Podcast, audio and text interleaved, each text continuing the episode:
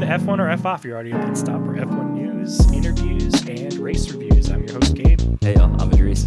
Well, everybody, the time has come for us today to talk about Drive to Survive Season 5. Yeah, season five. Yeah, this is this is the show that I think really broke the ice for F1. I think between this and I would also say just Formula One having like the F1 TV app to make it more accessible for people to like, access. Yeah. I think th- these two are the game changers for, for F1 for the sport. Yes, um, the app for sure. I've mentioned it previously in uh, I think our intro episode, where um, like in 2010, real I had to like look up like what streaming services or not streaming services, what what channels on our Dish network did I have to get in order to actually watch the sport.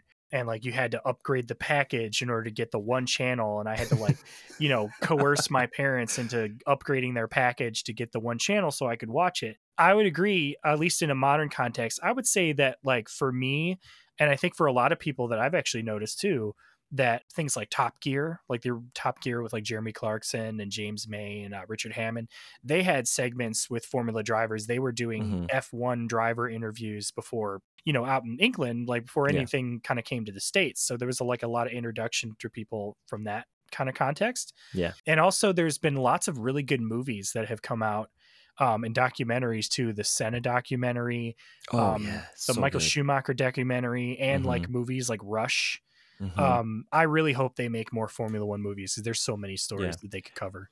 I mean, there's one. Uh, I mean, Lewis is working on one with Brad Pitt right now, right? Mhm. And I just saw a headline: uh, Stefano Dominic uh, Domenicali. Is that how you pronounce his last name? Yes. um yeah president of fia he was saying that he thinks like the whole filming process is going to be super invasive and everything and i mean not i don't think it had like a super negative flavor to it but i think he was just concerned about like what impact that would have on f1 being able to have like a good product like for races and all that kind of Yeah. stuff but whatever we want f1 movies so Right. stuff it Could you? Oh, okay. Picture this. I just had this thought. Picture Okay. this. Imagine either a Crashgate movie or a movie Oh. or a movie with Renault in like 2006, like 2005, like the Fernando.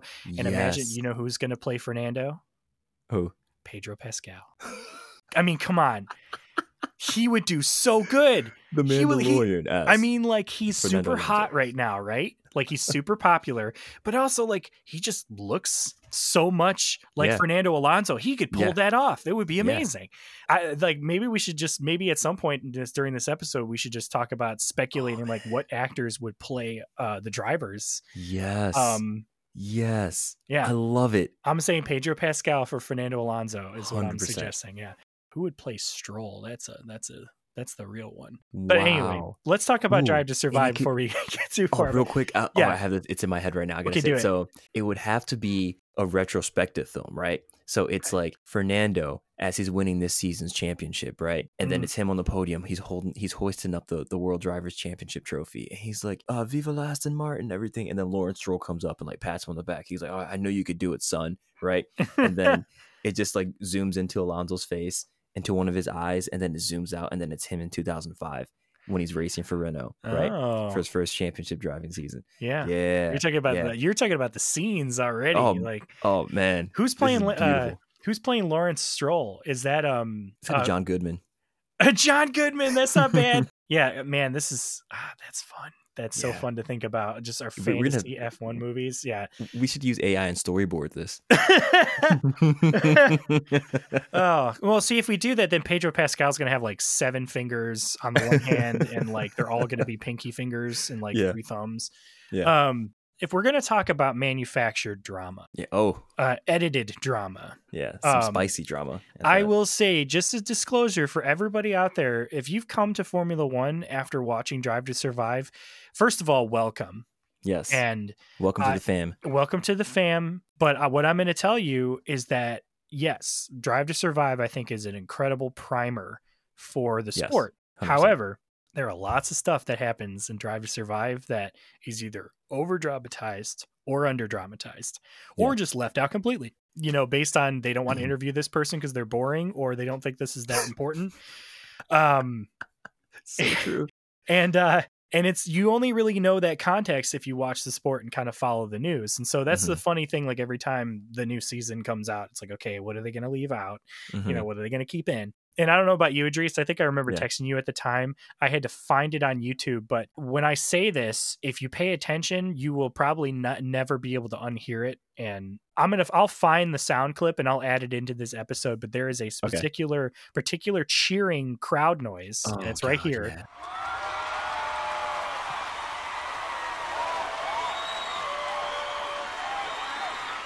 I heard that once and then I heard it twice. And then like within the same scene and I'm just like are they just pumping in the same generic crowd cheer noise? Like throughout the whole like they might as well put in a Wilhelm scream when one of the Yeah. cars crashes. You know what I mean? Like because it was just so overdone. I, I was like it, it takes me out of the reality of it. You know, I would much rather hear just like real organic cheering. Yeah. How about that? It's not like people aren't cheering. Yeah. People are losing their brains. Like you're at a race event, just put somebody out in the crowd with a microphone and Yeah. record some cheering. Like, you know. I don't know why Um, they go with the stock footage stuff. It's yeah. ridiculous. But anyway, Idris, let's let, let's have I'm gonna have you talk about the first episode of First season five, and let's just say woof Yeah. as far as that title and and You sort know- of what was happening. the new dawn is the is the is the name of the first episode. So first off, I gotta say that I really enjoy watching Drive to Survive after having watched the full season previously, right? Because Yeah. it's like it's cool because you know what's gonna happen, right? yeah, And like you see Mattia Binotto there, and you're like, oh baby, oh sweet summer child, you don't know what's coming to you. they're you know? driving in the Fiat with with Gunther, Yeah, and they're Mattia and just Gunther, like, yeah. "Oh, we're going to have great season." And Yeah, well, we love we love our jobs. We talk about great job security. Oh man, yeah. If you don't know, Ferrari's New Dawn was more of like another Dusk. yeah, Um, yeah.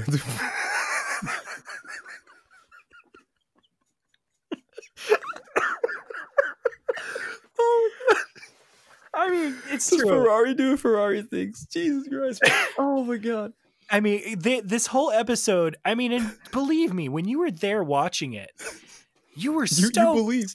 You believe it? Like, you're like, when the win. beginning of the season, they were doing so well. Like literally, Yep. the first race, both Red Bulls spin out, or like you know they fail and they don't finish, and you're like, dude, Yeah. it's Ferrari season. Like Yeah. Charles is gonna win this, and Yeah. then just like several races later, it's just like, oh, Yeah. Yeah. And, and and what kills me, what kills me is that I don't like Ferrari in the sense that like like you don't like the Lakers or you don't like the Yankees. You know what I mean? Like, uh-huh. I like the drivers for Ferrari. Like I love Charles. I love Carlos. yes. I but I can't ever buy Ferrari merchandise because that would just be wrong. Well, yeah, who can afford it? You know, that's the other thing, right? I bought a Um, lanyard from when we were in Austin, which I haven't used because, as it turns out, the lanyard I wanted to replace my lanyard for my keys, but as it turns out, the lanyard that I got from Ferrari it doesn't work as a key lanyard. of course. So, of course. but I think they charged me like twenty five dollars for Yeah. it, and it was it wasn't even for sale. It was just like hanging out. I was like, hey, I want that lanyard. Can I you sell me that lanyard? And they just like Dude, Ferrari is the only team that can be performing the worst of all the teams and they're still charging a premium for their merch. yes, it's true. Yes. And here's the thing on that subject of not liking Ferrari. So for me, personally, my first exposure to Ferrari when I started watching was with Massa and Alonso. Yes. And so obviously because Alonso, you know, my favorite driver, I supported Alonso. I didn't support mm-hmm. Ferrari. And that tends to be how I operate generally. I support drivers, not necessarily the teams that they're with Sure. but more the drivers because I want the drivers to succeed. So Fernando, he put in his time. He did everything for Ferrari. He just like, I mean, uh, r- unfortunately, like Red Bull was just such at the top of their game that it was hard to compete. But he came really close, especially that 2012 season. hmm And so, as a Ferrari driver, I loved Fernando Alonso. I really supported him and I wanted to see him. And I think he looked great in that red car and his helmet worked really well. But yeah, you're right. I don't care for Ferrari as a manufacturer, As an like, institution. you know. And and it's not because their cars aren't cool. Believe me, I like if I were to ever buy a Ferrari, what I would want is a, a 355. Mm, It's like the a good one. it has the sound uh, that every Ferrari, when you think of a Ferrari, what it sounds like, like it is the sound of this car.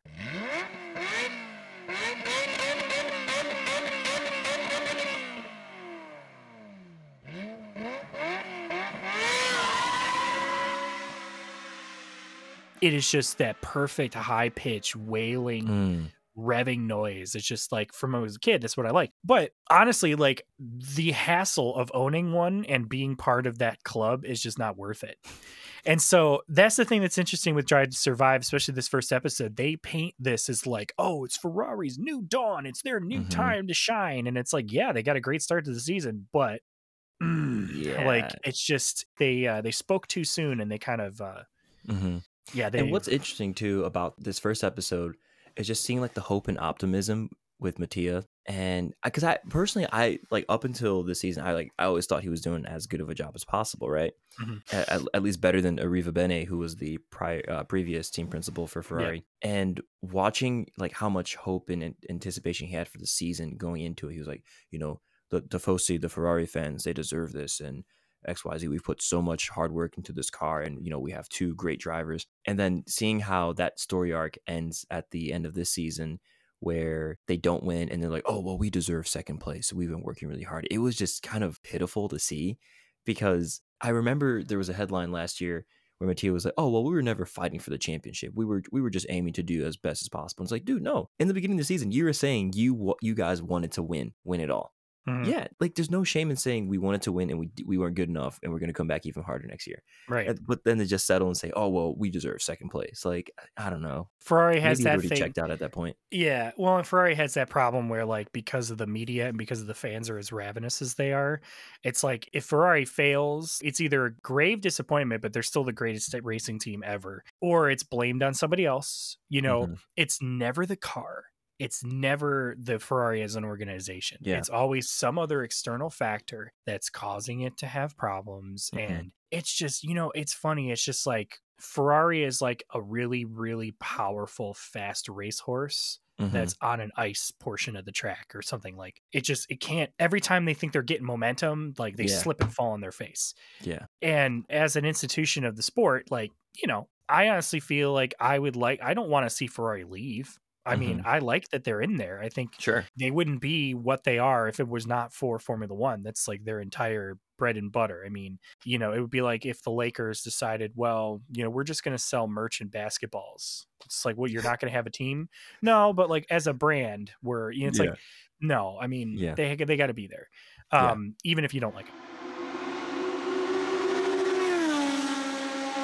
but talking about i guess bouncing or bouncing back that is the uh, title of the second episode which um, focuses particularly on the porpoising problem and also has that Yeah. famous uh, scene with the driver principal meeting where uh, christian horner um you know tells toto to you know change his you know his effing Fix your car effing car. Yeah. and then you know Toto's like, "Yo, you need to talk to your drivers. Your drivers say your car's better. Drives like terrible. You know, like, "Do you want to do this in front of the cameras?" you want to lose it from the cameras. You know, I still have Toto's number. Should I give Toto a call? Oh, absolutely. Okay, yeah, hold on. absolutely. He's me- a friend of the pod. yeah, yeah. Let me let me give him a call here. Hold on a second.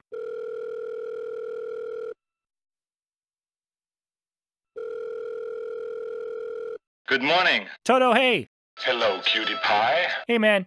Yeah, so Adris and I are uh we're talking about Drive to Survive. We're talking about Hey, the Toto. episode. Yeah, Adris is here. You want you you shout shout out to Adris there? Hey, I've seen you before.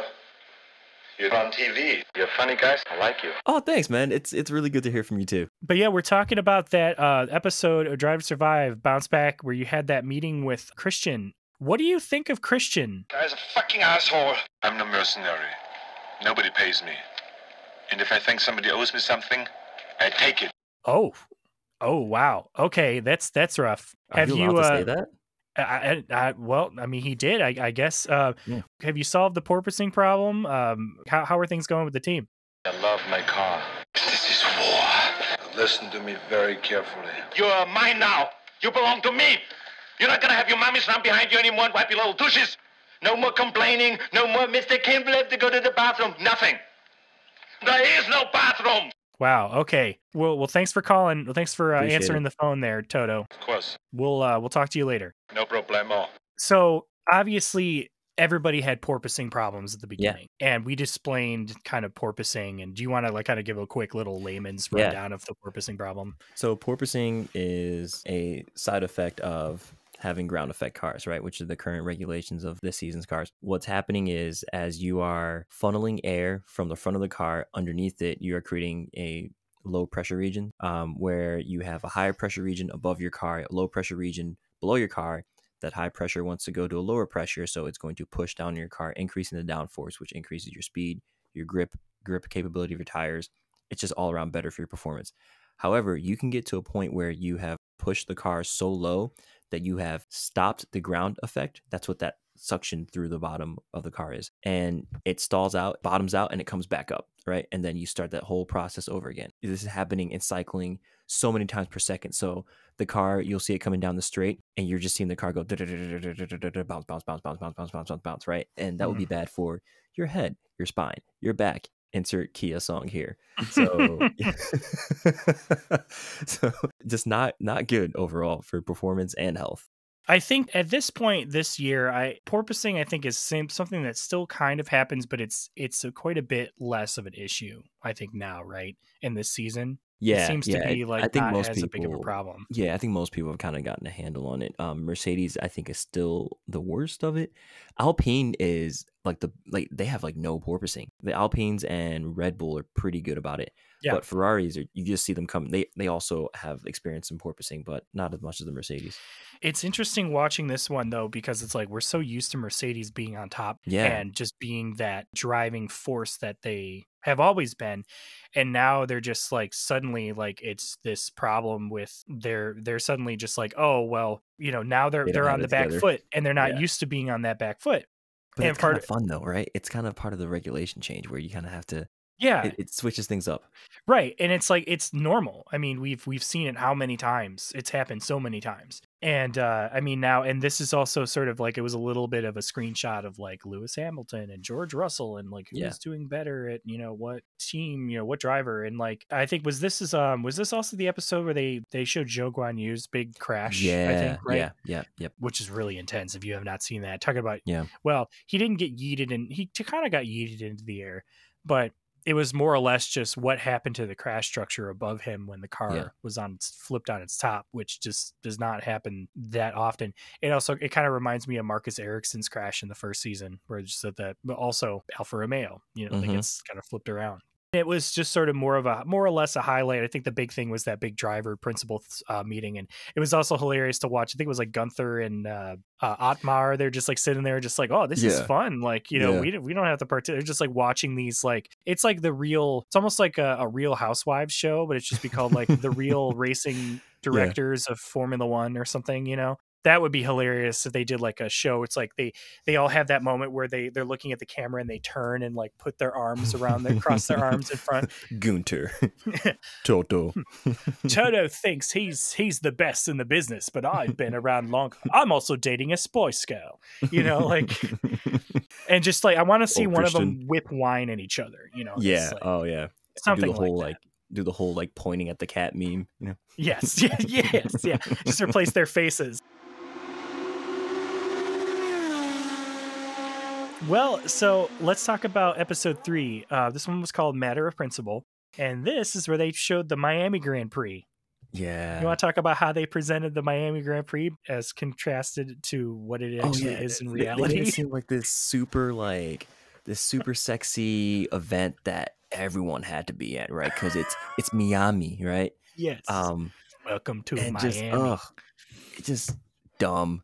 Mhm. The race was dumb. I, you know, they, they have a, they have a fake marina. You know, like Yes. what? Yes.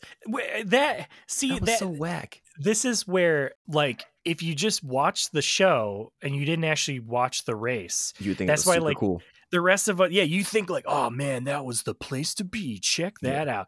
Yeah, But as we were actually watching it, we're just like, what is happening? Yeah, this is of a- so weird. They had a fake marina where they built plastic see-through like it was basically it's like a you know like like a transparent like you know pour yeah.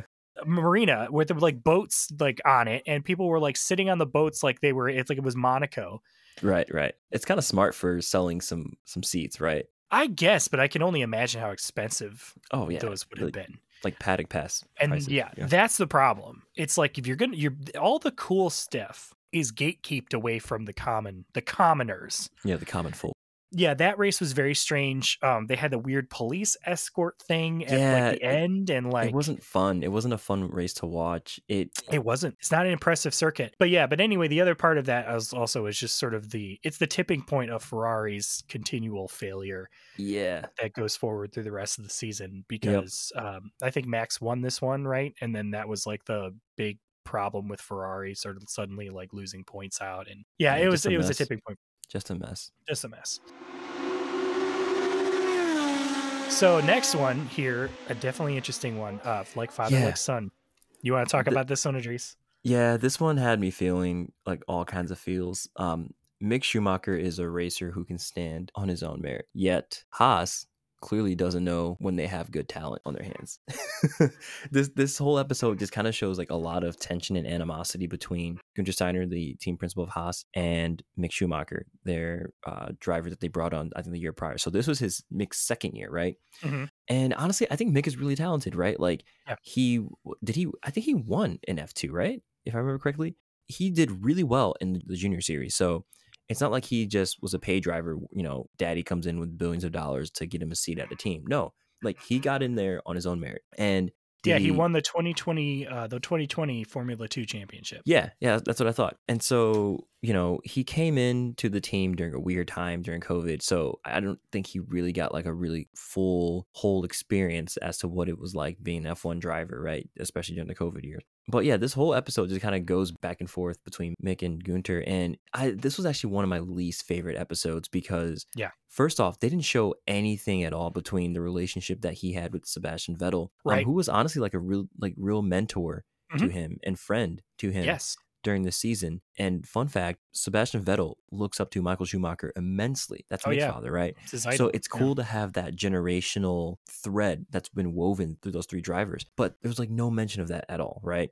Just in general, they did Seb dirty on the season. They didn't really like highlight who he is as a No, person, No. who he is as a driver. Yeah. They didn't really talk about his kick ass Miami Grand Prix 2030 helmet that he Yes. wore. You know, that kind of showed Florida just being underwater and like trying to point attention towards climate change. Yep. But yeah, they also made Mick look like this really timid waste of space Uh-huh. during this episode. And I was like, don't do my boy Mick dirty like this because Yeah. this guy can this guy can drive. Uh-huh. Um the Haas last season was very finicky. It's not like the, it's not like the Haas was this amazing car. Right. Granted, I can understand the frustration from the team about him crashing because it's expensive. Yeah. Don't act like this is like Alex Albon racing for Red Bull back in was it 2019 or so, Yeah. you know, and him not being up to snuff with Max. Like right. no, it's a different scenario. Right. And I think like, you know, breakage of a car and components is something that gets factored in or it should be factored in in a race team. Yeah, I Like mean, nobody yeah. like very rare does a team ever go through a season without having an accident of some Yeah. sort and needing to have the car repaired. The other thing I was going to say talking again about editing if you go back and watch i think it was in baku um, where uh, mick was having a hard time like they were like they were showing him having a hard time like getting up to speed and like i swear they were pumping in sa- the sound of the car decelerating while he was on a straightaway.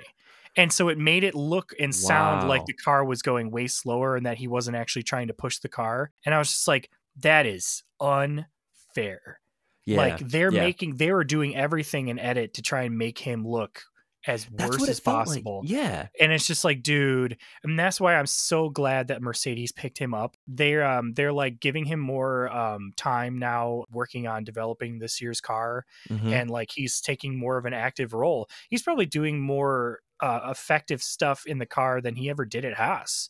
yeah, probably. I mean, yeah. You know, so yeah, they they definitely did him dirty this episode. I was Absolutely. not I was not particularly happy about And, that. and honestly, too, so I'm a big fan of the Beyond the Grid podcast with Tom Clarkson.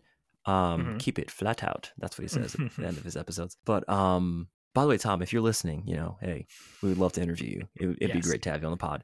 But there was an interview that he had with Gunter Steiner, and I did not. And, and like Tom was really grilling Gunter about Mick and about how they dropped him like that, and I was really happy to hear that. And honestly, I felt like a lot of the answers that Gunter gave didn't really, I don't know, they didn't really add up for me. Um, granted, I'm not a team principal, right? I'm just a dude, but I don't know. It, it I think that interview really lent more evidence that the way the whole Mick Gunter breakup, because it felt more like a breakup between Gunter and, and Mick, not really Mick and Haas, you know? Yeah. So it, it just it just felt wrong how it all kind of went down. But you know, the important thing is that he's on a good team. He's happy. He seems to be in a much better place. So Right. and Haas is too, right? So Right.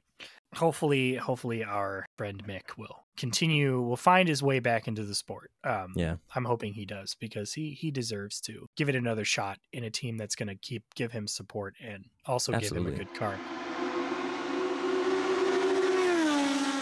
Speaking about drivers moving around the grid, Ooh, these um, next two episodes. yeah. So, well, let's start with the first one. Our next episode, um, pardon my French. So, this one focuses on the Alpine F1 team and uh, the big thing that happened with Alpine last year. Well, it was a couple things actually. I think it all started with Sebastian Vettel re- announcing his retirement. Yep. So Sebastian Vettel was racing for Aston Martin, and he decides partway through the season that he's going to retire, which I mean, it's Mhm. his right to do. But it came as kind of a shock. Like people were not aware that it happened or it was going to happen. So it came out of nowhere. He did a you- uh, Twitter video or something. And so basically, this episode starts out great because it's Otmar Szafnauer like ironing his pants and like you know doing this thing, and he's just like such Yeah. a lovely dude. I, this mean, so endearing. I yeah, I really, really appreciated that they gave us like an inside view to his life, and I kind of want way more of that. yeah, he's a great guy. Uh, He seems very, um, a very entertaining person to be seeing or like being around. But anyway, so uh, Sebastian Vettel announced his retirement, and Otmar was very confident that like he was going to be able to retain Fernando Alonso Mhm. and that you know together um you know they would progress further and like they had Esteban Ocon and like they also had in their young driver kind of academies racing for their lower divisions was Oscar Piastri. Oscar Piastri, if you don't know, is Australian. His manager is Mark Webber, who is a uh, famous Australian uh, F1 driver from uh, racing with Red Bull and Sebastian Vettel back in the day. And when uh, Vettel announced his retirement, Fernando made a quick negotiation and Mhm. switched to Aston, which looking from uh, Alonso's perspective, if Lawrence Stroll offered him, you know, a good amount of money and it was to go to a team that is sort of on the up and up, like they're sort Mhm. of making progress.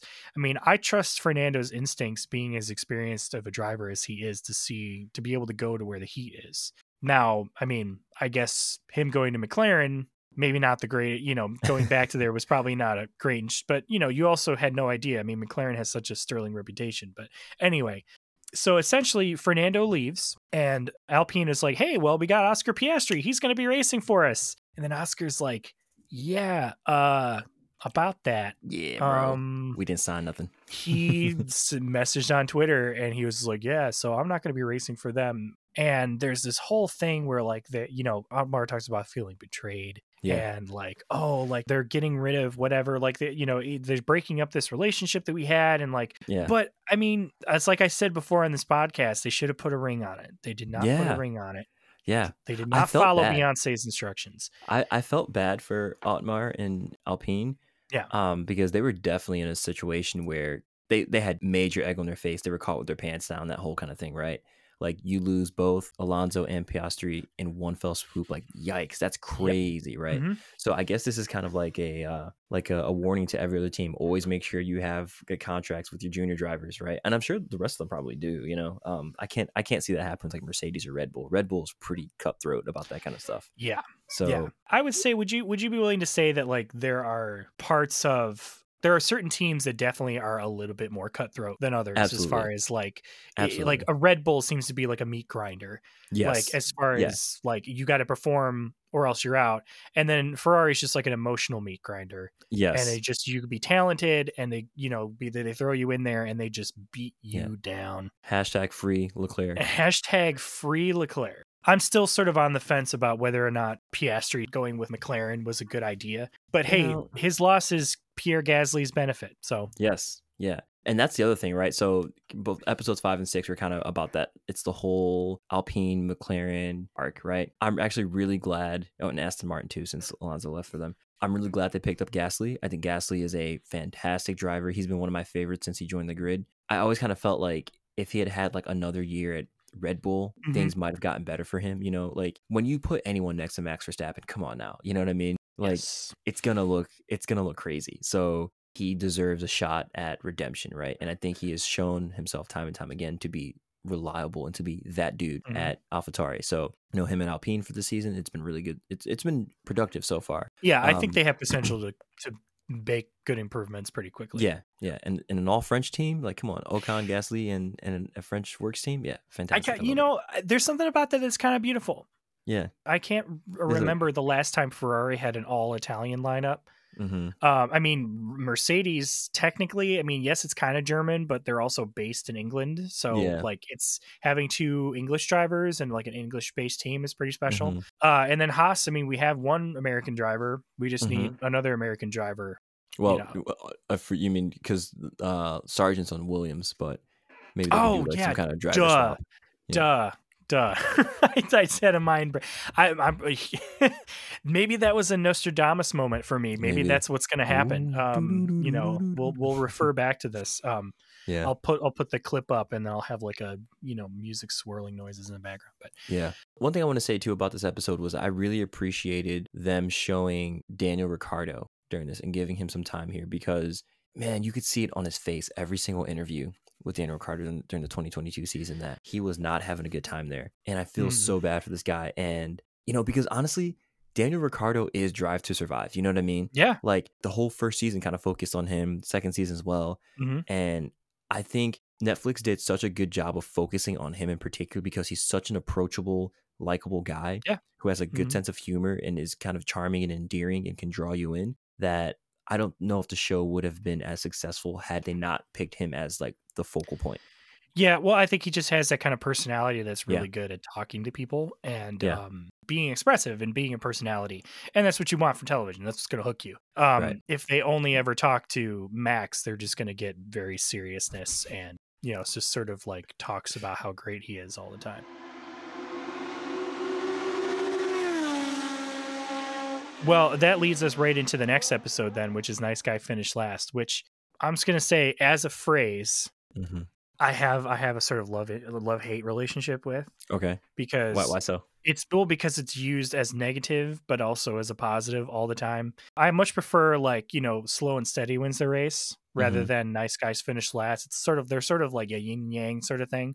sure Um sure but i'd agree with that I will say that Daniel Ricciardo is definitely a nice guy and he does not deserve to finish last. yeah And so, yeah, I I remember um, in the previous seasons of Drive to Survive when Danny was went to the Renault team, they like formed their entire organization around Danny Ricciardo. yes Like having him there was like super exciting for them. They were just like, Yeah. yes, because re- remember too like he was coming off of a really hot season at red bull Yeah. right yeah, Like And he wanted like, to change. This guy can drive. He is so good.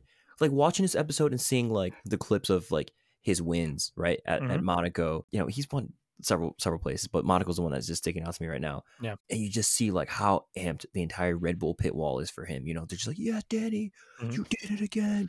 Get in there. You know, Yeah. and just Can we also take a quick moment and talk about how many failed um well, I won't say failed, but how many teammates Max Verstappen has just chewed through in his Uh, F1 yeah. career at this point? I mean, literally, let's name them. It's Ricciardo, well, Albon, Yep. Um, S- Sainz technically when he was in Yep. Toro Rosso, Yep. Gasly, Yep. and Sergio. yeah, he, this is his sixth yeah, sixth teammate. I hate saying sixth. It's like, I mean, I can't imagine that Max is like, I mean, I, I know he's the golden boy, Yeah, right, for the Red Bull organization. And I think that is exactly why Danny left in the first place, right? Right, because he knew. Yeah, I think he could kind of feel that and see that coming too. They're like, yeah, they're really focusing on him. Let me just go make my own destiny, and I and I understand that too. That's why he left. That was the impetus for that, right? Right. He was like, let me make my own decision and stand on my own two feet. And if it fails, it fails. But I made that decision, you know. Yeah. And like, there's a certain amount of pride you can take in that. So I understand that. Yeah. And so they built their whole organization basically around him at Renault Yeah. And so when they were talking about in this episode of getting Danny back, there were a lot of race mechanics that were like, man, like we'd love to see you back. Like we're hoping that you come back to us, you know, blah, blah, blah. And honestly, yeah, I mean, it would have made sense to me. I think, I personally think that Danny going to Alpine would have been a better decision. Yeah. Um, whatever, but he also just had to leave McLaren. Yeah. So, but then that, that also just makes it like, you know, what would have happened to Pierre Gasly? And like, that's, that's the problem with silly season. It's just a lot of shuffling. around. effects. Yeah. I, I I do love that they are they're definitely giving um they're definitely giving Danny some some attention this year at the team. So Mhm. I think love it's it. good. Now, talking about giving attention, um, this next episode, Hot Seat, is uh, talking about revolves Uh. around Sergio Perez. Now, here's where it starts to get juicy because this is like what I- I said when I talked about how if Yeah. you watch the season, there is stuff that you get that they Yep. do not talk about in Drive to Survive. percent. You want to talk about some of that stuff that they that Yeah. they put in there and like so this this whole this whole episode focused on Sergio or Checo Perez during I I think they really focused on Monaco a lot, right? Here's the thing, if you didn't know this. So during the actual season, um uh Checo ends up winning the Monaco Grand Prix, right? Later that evening, apparently he's going out and there's lots of video clips and and uh photos that are coming out of him like at clubs like with women, like whether it's him like kissing up on them or dancing on them or something. It looks like he's, you know, definitely like saucy and like getting real close to some people, right? yeah. That are not his wife. Well, over the weekend, uh Max Verstappen's mom tweets about how was it I don't know if it was Twitter and Instagram. She was posting about how, you know, he should be focusing on his wife instead of going out there, you know, being out there in these streets cheating on his woman who just had a had had their third kid. And man, like the internet was just like, huh? was going nuts because like here you have the mother of his teammate just putting his information out there like that. You know what I mean? And it was so dramatic. And and if you think about this episode through that context, it's really interesting, right? Because they made it a point to show that Checo loves his family, loves his wife, loves his kids. They show a clip from his wedding and everything. Mhm. And there's no mention at all about any of that drama. no. And you know, it's probably because they want to make sure that they can maintain Red Bull behind the scenes access, right? Because Right. Christian Horner clearly loves being like the center of attention of the show.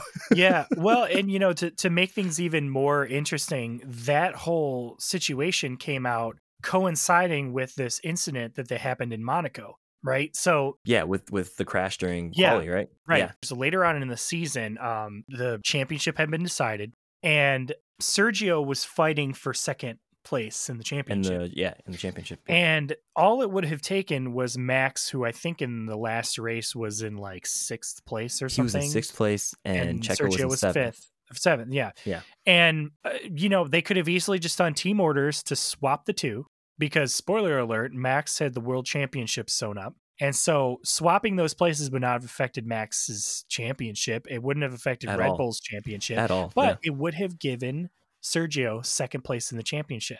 Mhm. Max didn't do it.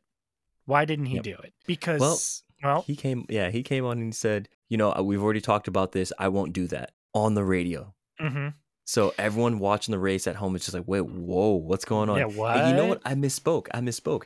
So I said the the Instagram post or the tweet was like during the Monaco weekend. No, No. it was actually during this weekend. Yeah. during the it was the Brazil race, wasn't Right. it? It was Uh, yeah, I can remember if it was Brazil or if it was Abu Dhabi. I can't remember. it was it was a few races later. Yes, it was like six races later. Yeah, the Instagram post came out because people were like talking trash about Max. They were like, "Oh, he's not a he's not a good teammate and everything. What what is this big problem that they're talking about at Red Bull?" And then that's when his mom came out with the post, and so it made things even more spicy. And you're just like, "Holy crap! Yeah, What happened at Monaco?" right, You know? right. Yeah. Well, apparently, according to Max, Sergio, he claims that Sergio deliberately crashed in order to make sure that he would be on pole So, and spoil wait, his lap. So did Max actually say that, or is that just kind of the presumed? That's what Max apparently that is what Max is citing as being because I think he alludes to like you know um, he Mm. basically alluded to like you know Sergio did this to me so he needs to have you know he needs to be punished for it basically it all ties back to Monaco because apparently according to what Max was suggesting that Sergio crashed deliberately to prevent. Max from finishing his hot lap and so that he would be on pole position. Now, this is not unusual. Rosberg did it. Michael Schumacher did it, although they didn't crash their car. They just went into the runoff area and stopped. So that's where it's a little, I Yeah. don't know, because like I don't think Sergio would be so reckless as to try and crash the car. Like I think there's easier ways to spoil a lap if you're going to do it deliberately. But like apparently they were showing data, like kind of like um, data on the car, like that, like oh he spiked the gas right as he was coming out the corner, and that caused the car to spin. And you know there's all this speculation, but regardless, I think that Max holding a grudge to that sort of extent without real definitive evidence that that was the case is a little Yeah. crappy, particularly if you have already won the championship and your team has already won the championship. Yeah. I mean, what is one place? You Yeah. know what I mean? Why are you putting your flag on this hill? And that's the thing we don't still to this day we don't know 100% what happened right and Right. we probably won't ever find out right unless No. someone comes out with like a, a red bull mechanic comes out with like a tell-all or something you know Or yeah, like Sergio just decides after he retires, like, "Yep, I did it." mm-hmm. Um, it was Yeah. me Yeah. it was me. Um, yeah, we're we're never really gonna know, but that was like they. Yeah, they like you said, they did not cover that at all. yeah they just showed the best parts of his life and his character so Right, right. yeah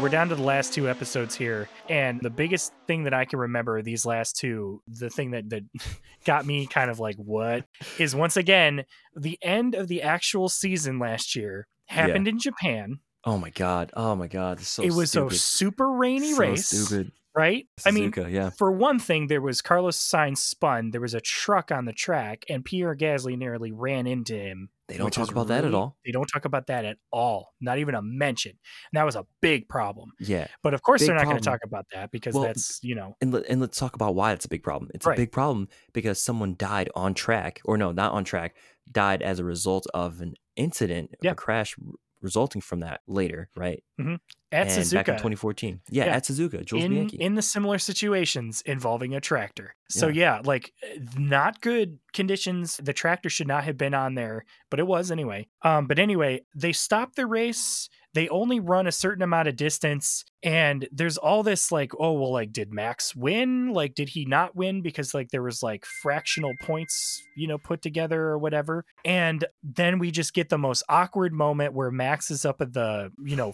ready room or whatever. They usher him into this little side room with like a Wayfair chair and a big actually found it on projection screen preloaded with his face all over it and he's just sitting there like looking really awkward and like he doesn't know what to do and then he just gets up and walks out and he's just like yeah it's kind of lonely in there i'm like yeah they don't do anything like that they make it sound like he won it on track but i think like even with the editing it's like they knew that because it wasn't this triumphant moment he didn't do burnouts on the track they Yeah. had to find a way to edit it and so they kind of did but it's just sort of like you wouldn't even know if unless somebody told you that he won like you might not have even known watching the show that he was the champion like because Yeah. they barely because it was such a nothing burger of a of a finish it was it was so disappointing like uh it, you want to see him finish on a track you can understand if it's like can't happen because of weather but right. that was really the last really big one that i remember Yeah. watching drive to Survive. I'm like they don't even touch that Well, that and also too, I think the other big thing was uh, that we that we need to touch on is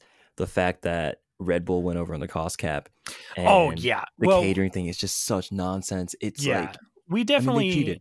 They cheated. yeah they That's- did That's cheating. Like We've that's what it is. definitely talked about that a bunch. You know, that's where like my whole controversy of me thinking that Red Bull is, you know, cheating. But yeah, I mean, what do you what do you what do you think about how they displayed that? I mean, because Christian Horner, I think famously in the episode was like, it was for catering. Yeah, it's for catering. Like I, I don't know. I really like the way Zak Brown broke it down. He was like, "Look, you can say catering all you want, but all that means is that you could have spent that extra money on your car, Mhm. and that's probably what you did. You know? Well, how big of an impact do you think 500 grand makes on an F1 car? I mean, because isn't like a side mirror like $300,000 or something on an F1 car? Uh, I, I don't know the price point. I mean, it wouldn't surprise me. That sounds really expensive. I mean, maybe maybe like three k. You know, um, depending on the materials. But you know, that could be a lot of additional um additional analysts who are running CFD, who are yeah running any kind of simulations. That could be extra parts you're testing. That could be a lot of things. You know, and that sounds like a small amount relative to the value of money that they're putting into the car when they're developing it. But it could make a difference. You know, and and that's the thing. You're you're operating on that could part, right? And that is enough of an open door for you to just say that you cheated. So, a steering wheel for an F1 car is about 50 grand. Wow. a set of wings, like the front wing and a rear wing, is about two hundred thousand dollars. So yeah, maybe a side view mirror is mm, maybe like twenty thousand, maybe ten thousand dollars. Still a lot of money. Hmm. I honestly think more of with the cost breach gap thing. I, I think it's more about the principle of the thing, right? Exactly. You know, it's like yeah, it's like the fact that you broke the rules. There's a hard cap on this. This Yeah. isn't we're not just doing this just because we're mean. There's a reason why these captors are in place and you Right. need to draw that line in the sand somewhere. And so if Exactly. that's across your catering budget, then it's across your catering budget. I mean, I'm Yeah. sorry. Like you can't massage that.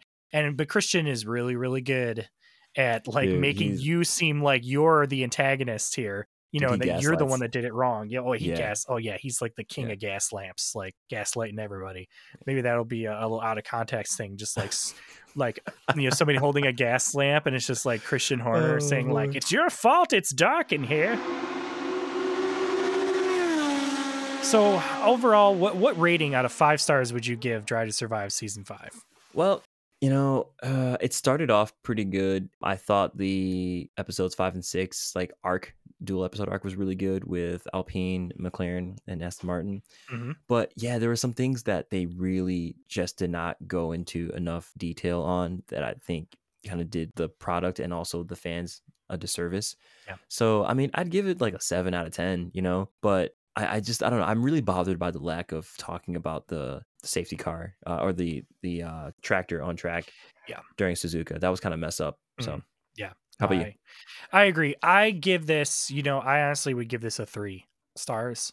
Wow. um, maybe three and a half. Uh, Wow. really because I mean, honestly, as I was watching it, I mean, the crowd between the, the store use crowd cheering, completely skipping out on Vettel, the whole like Yeah. recontextualizing Sergio Perez, completely leaving out the whole thing with Gasly on track and Suzuka, and also just the whole thing Mhm. with Suzuka in general about who won whatever and whatever points. Um, I also just feel like they were really, really. I felt like so much of the stuff that they were doing, it felt really staged, especially at the beginning with uh, Binotto and uh, Gunther in the Fiat. Like I'm just like, mm, this feels like doesn't feel natural, you know. yeah. You know, hearing your, your analysis, I'd, I'd drop it down to a six out of 10 then. yeah, I do. oh, I do agree oh, I thought uh, did I say ten? I'm at five, but that's fine. Whatever. Oh, th- okay, three out of five. Yeah. Okay, well, yeah, three out of five is six out of ten. That's fine. Yeah, yeah, okay, same. Yeah, yeah, okay. Yeah. All right. Well, uh, thanks for listening, everybody. You can find us anywhere you listen to podcasts. Uh, if you want to hit us up, you can find us on Instagram and Twitter and TikTok at F1 or F off, uh, or you can email us at F1 or F off podcast at gmail.com. Please let us know uh, how we're doing, and um, we'd love to hear from you. And uh, yeah, we'll, we'll see you next race weekend. All right, later, lot, y'all. everybody. Peace.